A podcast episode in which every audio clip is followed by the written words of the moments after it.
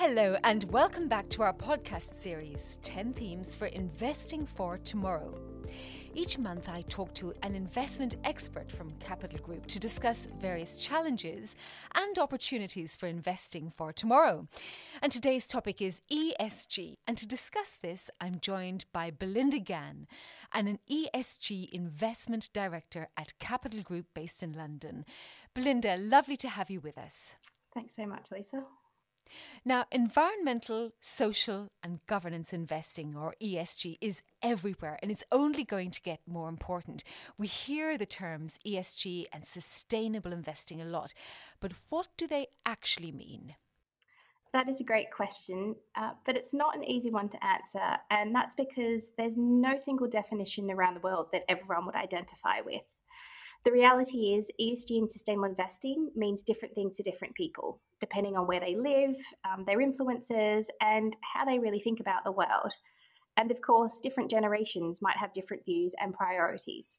So there's no uniform view, not even across EU countries, and we've got all sorts of different local regulations and labels, etc. But th- there's more disparity, I think, as well. Yeah, you're right. Um, there isn't a single view. Um, everyone has that slightly different uh, definition, and you know we have seen this if you look at some of the criteria for the ESG fund labels. So whether that's the LuxFLAG, um, the French ISR label, or the FNG um, label in Germany, you can see these differences come through. I think the other point it's important to recognize is that individuals will have different values, um, financial objectives, and risk profiles. So the investment approach they might seek is likely to, to, to be different. And you know, for some, it might be that integrating ESG considerations and active stewardship is the right approach for them, whereas others might seek to achieve a very specific environmental or social objective. So it really is a complex picture. Now, ESG has different definitions in different locations. People might think of different things for each letter, in effect. So, can you give us a sense of the types of topics investors think about for the E, the S, and the G? Sure. Um, let's start with the G. In essence, it's about how companies run and makes its decisions. So it relates to things like the board of directors, the corporate culture, um, risk management oversight, things like that. The E, that includes topics we're familiar with, so climate change, um, but also water management, waste management, it might be pollution, resource use, and efficiency. So, again, much broader than climate change within the E. And in terms of the S, I've actually left this one last intentionally because it essentially covers everything between the E and the G. So, for example, it includes topics that you might expect, such as labour standards, health and safety, and human rights, um, but also things like diversity, equity, and inclusion, health and nutrition, and access and affordability. So, uh, as you can see, there's many things covered by those three letters. Absolutely, Belinda. It's a huge, broad range of topics there. Perhaps you can talk us through an example. Absolutely. Um, this time I will start with the E. Um, climate change and the energy transition is obviously a hugely important topic. Uh, co- companies are often branded as either heroes or villains, but it's not actually that black and white. So, take semiconductors for instance. Semiconductors are used in a wide range of consumer electronics, and they also have a key role to play in the energy transition because they're used in electric vehicles, um, solar panel arrays, and wind turbines. So, semiconductor manufacturers might be thought of as simply a hero, um, but that's not all there is to the story because the production of semiconductors is very water intensive. And with water stress growing as a result of rising global temperatures, we need to think about how companies are managing their water usage. And from an investment perspective, it's also important to consider because a number of the hubs where the chips are produced have been exposed to severe long term drought in the past. The leading companies um, have been able to proactively address this issue, and they've done that by developing new approaches to water management where they can recycle 90% of the water used. Because they now consume a very small percentage of fresh water, they obviously have a lower environmental impact um, and they're less exposed to future drought and water shortages as well. So, every single topic is hugely complex and needs an awful lot of investigation from your side. Now, of course, when we talk about E environment, we have to think about climate change. You were talking about water scarcity, energy might be the big topic of this year, if not for many, many years to come. What are your thoughts on this? Um, you're right. It's certainly not a topic that's going to go away anytime soon. Uh, we've seen um, a lot of focus uh, historically, and there continues to be uh, more focus on climate change and decarbonising the global economy. Um, we're seeing countries and companies trying to meet the goals of the Paris Agreement. Fossil fuels are often villainised and targeted for divestment, um, but I think the debate has become more nuanced with the rising energy prices, inflation reaching new highs, and the challenging economic environment.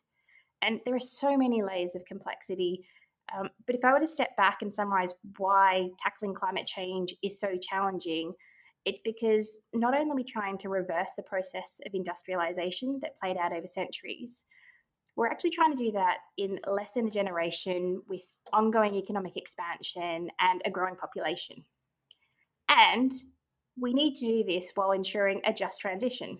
So, what does that mean? It means, you know, we're thinking about the workers and the communities that are currently dependent on these emissions intensive industries uh, and to ensure that they have reliable, accessible, and affordable energy, particularly for the most vulnerable people. Well, uh, yes, again, you've just showed the complexity and you've also thrown in the S element of ESG. So let's focus more on the S part of ESG.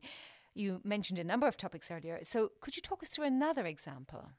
Very happy to. Um, I'm going to pick a slightly different topic. So, we hear a lot about diversity, equity, and inclusion, and I think we'd all agree that it's important.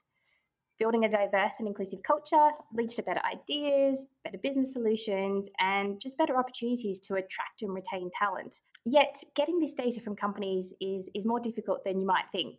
Um, last year, we did research on human capital, um, and that surfaced as a material ESG issue in over three quarters of our sector specific investment frameworks.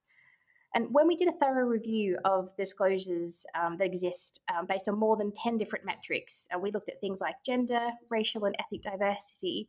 We actually found that there are some major reporting gaps. So, if you think about it from our perspective, it makes it really hard to do comparisons um, and assess who's leading and who's lagging on that front. So, what do we do uh, when when we're in a situation like this? Um, we try and engage with the companies, and last year we did so with over fifteen hundred companies across different industries and countries, and we all sort of asked the same thing, which is improved data disclosure. Um, based on indicators that we thought would actually be really valuable to investors um, to help us make our investment decisions. And um, yeah, we have obviously it's an ongoing. That's a lot of companies we've engaged with, but we have been encouraged to see some progress um, for a number of companies so far. So, engagement, communication, always so important in so many streams of life. And now to G, governance. So, it's the last of the letters, but uh, is it any less important? No, it's definitely not any less important. And many would even argue that it is the most important from an investment perspective. As a reminder, we're talking about things like robust oversight and risk management, board independence, um, strong ethics and corporate culture, and of course, remuneration that's actually aligned with the long term rather than short term success of the company. So these things are super critical. A good example to illustrate this is a company um, that used to be Europe's leading payments processor. Um, there were actually a string of corporate governance red flags along the way, so there were very few independent board directors, no audit committee, and poor transparency and disclosure. Now, it turns out the company was involved in corrupt business practices and had a series of fraudulent accounting activities which artificially inflated its profit. And ultimately, this led to the company's insolvency. Another way of thinking about the G is that if there are issues with it, then there could also be negative impacts on the E and the S. So let me give you another example to illustrate this point. Not too long ago, um, there was a UK fashion retailer which made the headlines for poor labour practices in its supply chain. There was an undercover investigation which showed that the factory um, supplying the company with apparel had actually been paying workers um, far less than the national living wage what also came to light was that the employees were subject to terrible working conditions. Um, there wasn't adequate health and safety measures. Um, to give you a sense of what, what this actually means, uh, during COVID, uh, their employees were forced to work without sufficient social distancing in place. They didn't have um, personal protective equipment.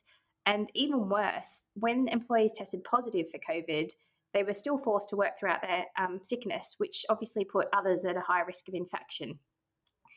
So, what is the impact of this? Well, unsurprisingly, perhaps, um, there's been a significant negative impact on the company's share price um, as these issues have come to light. And in that last example, you're showing the crossover between governance and the S of ESG, of course, as well, painting a very complex picture. So, with all of this in mind, why do you think people invest with ESG in mind? I think people invest with ESG in mind because it gives them a way of aligning their financial investments with the way they see their world. Um, every individual is going to have a different investment objective um, and different sustainability objectives as well. So it's a very personal choice, and there isn't one right or wrong approach. But it is hard. Uh, I think I think we've um, talked through some of the complexities today.